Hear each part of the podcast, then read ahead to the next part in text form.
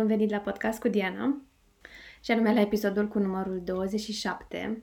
Este probabil penultimul episod pe acest an și cu această ocazie vreau să închei uh, seria de episoade despre relațiile de cuplu. Cu siguranță o să revin asupra subiectului, numai că momentan acesta este ultimul episod din această miniserie de trei podcasturi, pentru că săptămâna viitoare uh, vă așteaptă o micuță surpriză, o micuță surpriză de Crăciun. Nu vreau să spun astăzi mai multe, numai că uh, rămâneți aici uh, conectați, urmăriți-mă să vedeți despre ce este vorba. În episoadele anterioare în care am vorbit despre relațiile de cuplu și pe care vă invit să le ascultați dacă nu le-ați ascultat deja, nu-i măsai să le ascultați înainte de acest episod, puteți să le ascultați și după.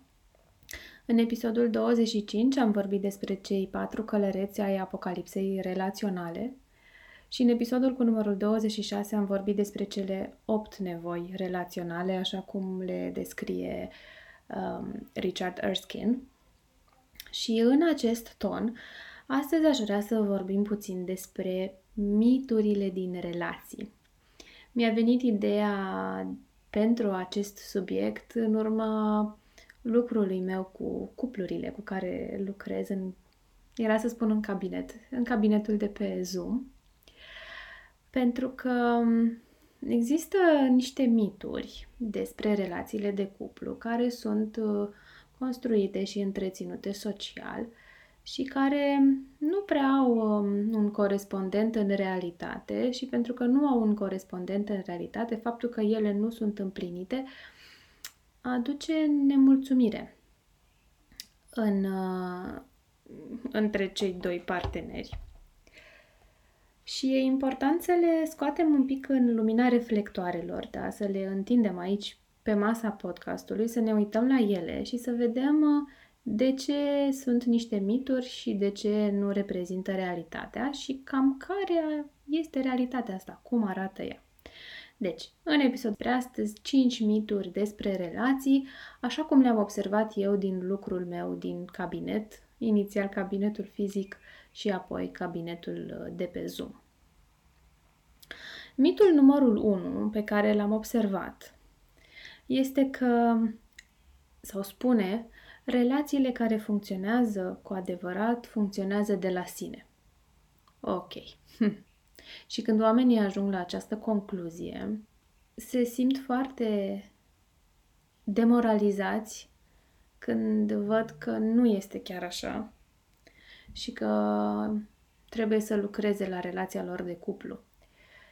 Iar acest mit este motivul pentru care oamenii nu apelează la consilierea de cuplu decât atunci când lucrurile sunt foarte jos, sunt uh, pe o pantă descendentă, poate în cel mai jos punct al relației.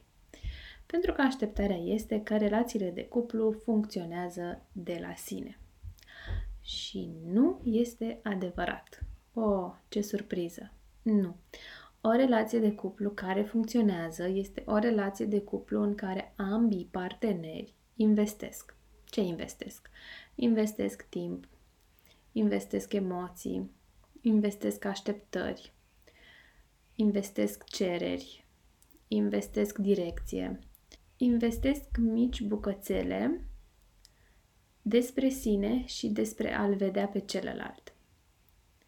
O relație de cuplu nu funcționează de la sine, iar asta se vede foarte, foarte clar atunci când apar copii, pentru că pentru o perioadă destul de lungă partenerii se concentrează foarte mult asupra noului membru al familiei și asupra noului rol de mamă sau de tată, iar rolul de partener de cuplu este lăsat un pic în umbră. Și după ce aceste roluri noi da, de mamă, de tată și după ce copilul este acomodat în noua familie, după ce apare un echilibru, încep să se vadă fisurile care s-au insinuat în relația dintre cei doi. Acum, când vorbesc despre a lucra la relația de cuplu și a investi și în ea, nu doar în rolul de mamă și de tată, vorbesc despre lucruri simple. Adică, vorbesc despre a ști că este și partenerul acolo lângă tine. A vorbi despre experiența ta de peste zi și a-l întreba și pe el cum i-a fost experiența de peste zi, cum i-a fost ziua, chiar dacă timpul este scurt, pentru că un copil sau doi copii sau trei copii acaparează o mare parte din spațiul familiei, sunt uh, importante și acele mici picături de comunicare pe care le mai putem presăra în acest spațiu. Vorbesc despre o îmbrățișare, măcar una pe zi, da? Vorbesc despre un zâmbet, vorbesc despre ai spune celuilalt, știi, mi se pare că nu avem timp suficient să petrecem împreună și mi este greu. A asculta când celălalt spune ce are el de spus. Deci sunt mici părticele, mici lucruri, nu sunt chestiuni grave, mari, imposibile, dar sunt mici fragmente pe care le aducem în relație astfel încât păstrăm relația și pe ea în prin plan. Relațiile care funcționează nu sunt relațiile care merg de la sine, ci sunt relațiile în care ambii parteneri sunt implicați. Și câteodată partenerii pot face asta între ei, câteodată au nevoie de sprijin din exterior și asta nu înseamnă că relația este destinată eșecului. Am atâtea experiențe din cabinet cu relații resuscitate, încât um, cred cu tărie că odată ce ambii parteneri sunt implicați în a investi în relație, lucrurile se schimbă în bine. Un alt mit despre relații este convingerea că partenerul trebuie să știe ce gândești și să-ți ofere fără să ceri. Și o să spuneți, uh, probabil, da, așa fac femeile. și bărbații fac asta câteodată. Și deși e foarte important pentru partenerul de cuplu să se simtă înțeles fără cuvinte, da, ca celălalt să fie atent la toate mesajele pe care el le transmite verbal sau non-verbal, e important să avem în vedere că așteptarea ca celălalt să știe ce ne trebuie fără ca noi să cerem este nerealistă și duce la foarte multe frustrări. Asta nu înseamnă că trebuie să transformăm relația într-o relație contractuală de business, în care e ca și cum am semna un contract de cerere și ofertă în fiecare secundă a relației, ci pur și simplu de a ne calibra un pic așteptările. Faptul că partenerul meu de cuplu nu intuiește ceea ce eu am nevoie și nu își imaginează și nu visează asta, nu înseamnă nici că nu mă iubește, nici că relația noastră nu funcționează, ci pur și simplu că are nevoie să audă de la mine ceea ce eu am nevoie. Și cu cât eu o să-i transmit mai des ceea ce eu am nevoie, cu atât pe termen lung și lui poate o să-i fie mai ușor să intuiască. Pentru că dacă îi spun de 50 de ori, fără critică și fără reproș că am nevoie de ceva anume, a 51 oară o să-mi vadă privirea și o să înțeleagă despre ce e vorba și atunci și nevoia mea de a fi înțeleasă fără cuvinte va fi împlinită. Numai că până să ajungem acolo avem nevoie de o perioadă de exercițiu, de tatonare, și dacă perioada asta nu a existat niciodată, e posibil să ne trezim că suntem într-o relație de 20 de ani și partenerul încă nu intuiește ceea ce noi vrem. Pentru că dacă nu am cerut la timp, ci întotdeauna am cerut după și cu frustrare și cu critică, aceste mesaje nu au fost integrate în um, mintea partenerului nostru. Da? Dacă eu vin și îi spun mereu, tu niciodată nu mă îmbrățișezi, în loc să-i fi cerut înainte, știi, am nevoie de o îmbrățișare, mesajul care pornește de la mine ca o critică îl găsește pe el într-o stare de defensivă sau de ofensivă, ceea ce înseamnă că nu va ajunge acolo unde vreau eu să ajungă. Într-un loc de unde partenerul meu poate scoate această informație să o folosească constructiv.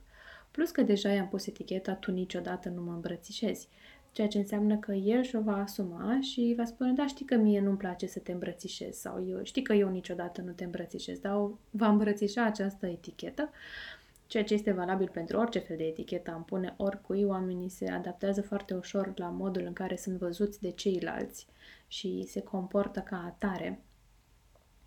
Um, și aici am o, o cum să zic, uh,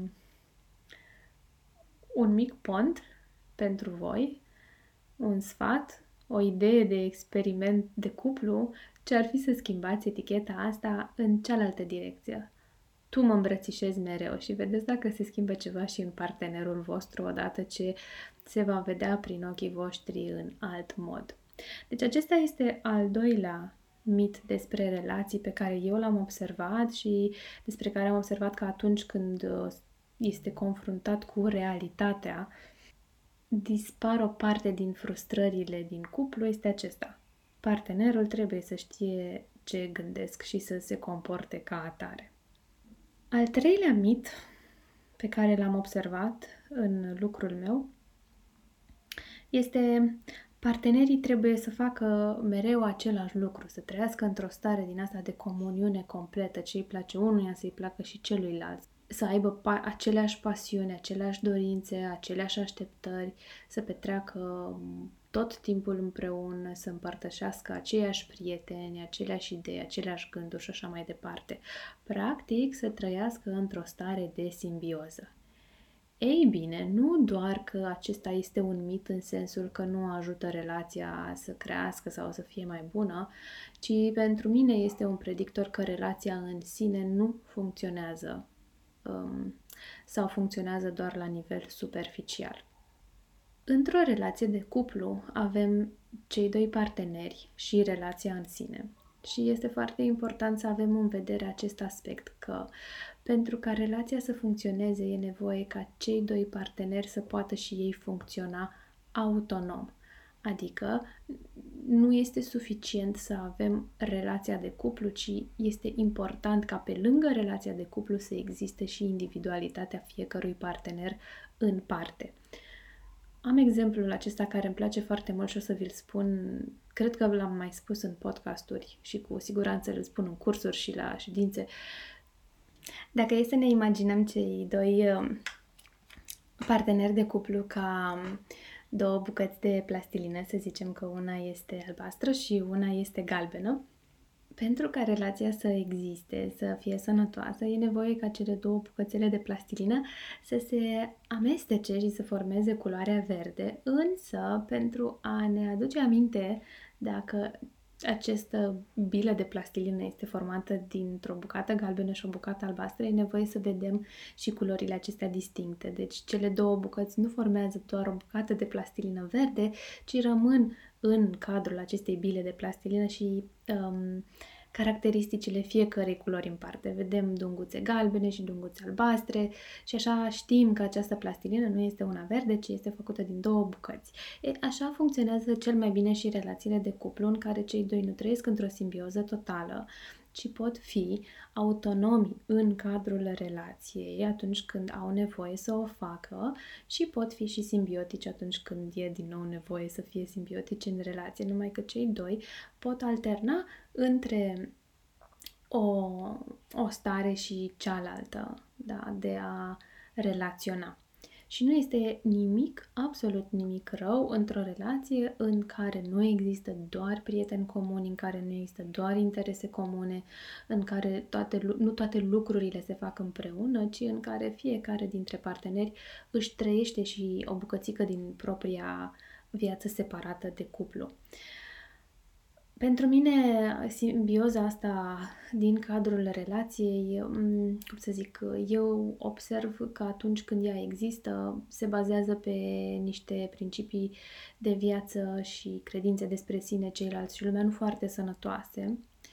Poate este un model preluat din copilărie, poate este o teamă acolo de respingere sau de abandon, frică de sine, ce ce, aș, ce lucru îngrozitor pot face eu dacă nu sunt în simbioză cu partenerul meu sau ce lucru îngrozitor va face partenerul meu dacă nu este în simbioză totală cu mine. De multe ori lucrurile astea nici măcar nu sunt conștiente, adică nu îmi pun problema așa, doar că este un sentiment ne la locul lui atunci când eu fac ceva în afara relației de cuplu sau atunci când partenerul meu face ceva în afara relației de cuplu. Cei doi sunt practic pierduți în această relație, numai că nu intră în zonele ei de profunzime, ci rămân la suprafață. Și atunci, pentru mine, acest, existența acestei convingeri în cuplu nu este doar un semnal de alarmă că nu e bine, ci este un predictor pentru o viitoare explozie sau implozie. Așa că dacă vă regăsiți uh, convinși că trebuie să faceți toate lucrurile împreună, dați-vă un pas în spate și vedeți fiecare dintre voi și ce nevoi separate de cuplu are fiecare partener și cum le puteți împlini în afara cuplului. Al patrulea mit despre care vreau să vă vorbesc este că în cuplurile care funcționează nu există certuri sau certurile nu sunt bune în relații. Și um, este un mit pe care îl uh, combat de fiecare dată atunci când am ocazia, pentru că atunci când nu ne certăm, de fapt evităm conflictele.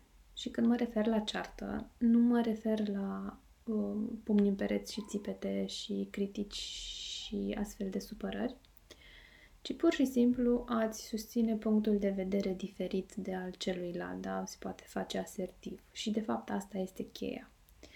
Nu este important să nu te cerți într-o relație, ci este important să știi cum să o faci. Și um, în cursuri și în cărți și în consiliere de cuplu și așa mai departe, cei doi parteneri practic asta învață. Cum să mă cert eu cu partenerul meu astfel cât să fie constructiv și nu destructiv. Deci certurile sunt bune, a le evita înseamnă a evita intimitatea din relație, a le evita pe celălalt și um, da, este important să aflăm cum să ne certăm, da, în loc de critică ce să spunem, în loc de reproș ce să spunem, să aflăm lucrurile astea și să știm să răspundem la ele atunci când ele apar. Și ca să ne certăm constructiv, este important să avem în vedere un lucru. Foarte, foarte simplu. Noi doi suntem pe aceeași parte a baricadei, suntem amândoi în aceeași barcă. Nu suntem în bărci diferite, nu suntem inamici, suntem în aceeași echipă. Și odată ce vom reuși să vizualizăm lucrul ăsta, o să ne fie mai ușor să ne certăm mai bine. Ultimul mit despre care vreau să vă vorbesc, pe care l-am observat în decursul timpului și uh, de asemenea în ultima vreme, este că orice conflict poate fi rezolvat dacă ai instrumentele pozitive dacă știi să comunici asertiv și tu și să știi să ceri și să nu te mai aștepți de la celălalt și să, cum să zic, nu folosești toate miturile pe care, despre care v-am povestit până acum, dacă reușești să faci toate lucrurile astea perfect, corect, da? nu vor mai exista conflicte sau toate conflictele vor putea fi rezolvate. Ei bine, nu e neapărat așa. Nu toate conflictele din cuplu pot fi rezolvate, indiferent ce instrumente extraordinare voi folosi eu.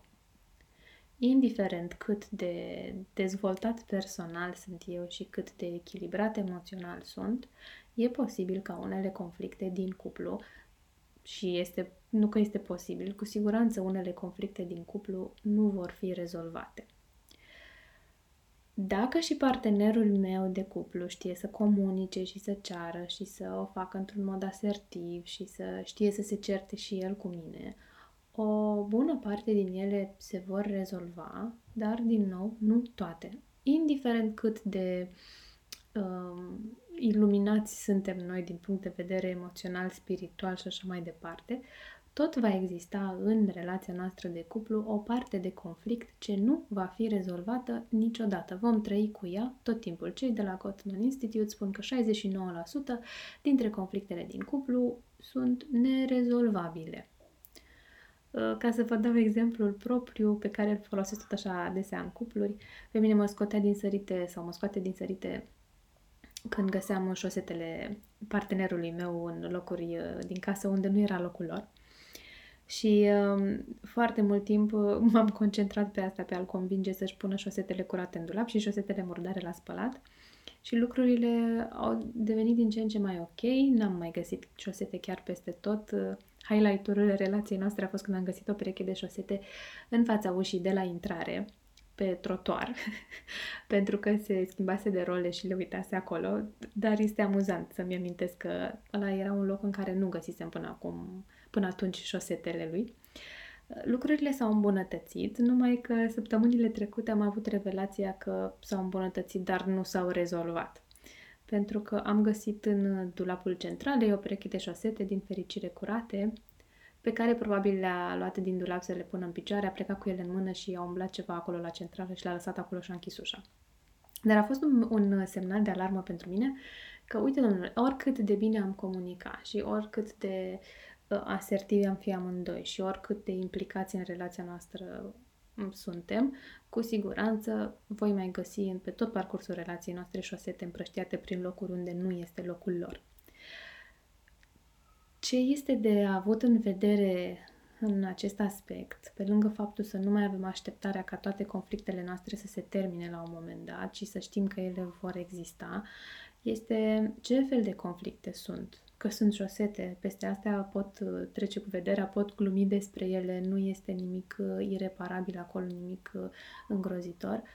Um, pe când um, alte tipuri de conflicte, din alte motive, sunt uh, importante și peste ele nu aș putea trece și pe acelea, dacă nu le rezolv, poate că relația nu poate funcționa.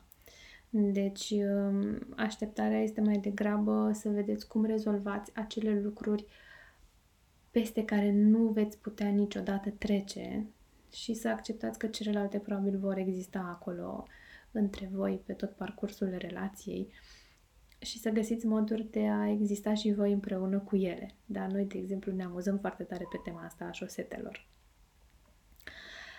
Ok, acestea sunt cele 5 mituri despre care am vrut să vă vorbesc astăzi. O să le reiau acum ca să fie, o să fie mai clare în mintea voastră. Dar mitul numărul 1 este că relațiile care funcționează merg de la sine și nu este adevărat la orice relație de cuplu este nevoie ca ambii parteneri să lucreze. Al doilea mit despre care am vorbit astăzi este că partenerul trebuie să știe ce gândesc, să intuiască și să-mi ofere fără ca eu să-i cer. Din nou, este un mit nerealist. Este important să-mi identific pentru mine ce am nevoie și să cer de la celălalt și după ce voi face asta o perioadă lungă de timp, probabil că îi va fi mai ușor să intuiască, numai că el niciodată nu va avea cum să intre în mintea mea și să știe ce gândesc. Al treilea mit despre care am vorbit este legat de faptul că mitul spune partenerii de cuplu trebuie să facă aceleași lucruri, să aibă aceleași uh, uh, pasiuni în viață, aceleași uh, înclinații și nu este adevărat. Simbioza, exclusiv simbioza, nu este sănătoasă pentru o relație absolut deloc. E nevoie ca ambii parteneri să poată exista autonom atât în relație cât și în afara ei, pe lângă episoadele simbiotice care din nou sunt normale în relație. Mitul cu numărul 4 este că certurile nu sunt bune în relații și din nou nici asta nu este adevărat. Certurile sunt foarte bune, dar este important să știm cum să ne certăm astfel încât certurile să fie constructive și nu destructive. Și mitul cu numărul 5, toate conflictele se vor rezolva cu instrumentele potrivite. Nu, nu toate conflictele se vor rezolva, există conflicte ce nu se vor rezolva niciodată. Important este cum și dacă putem trăi în relația de cuplu cu ele. Acesta a fost episodul de astăzi, ultimul episod din miniseria de trei episoade despre relațiile de cuplu. Și săptămâna viitoare, după cum spuneam, am o mare, mare surpriză pentru voi. Fix pe, pe fază, este o surpriză de Crăciun și va fi Probabil, în plan este acum ca el să fie ultimul episod de podcast pe acest an, dar mai vedem. Până atunci, rămâneți cu bine și certați-vă cum trebuie. pa, pa! thank you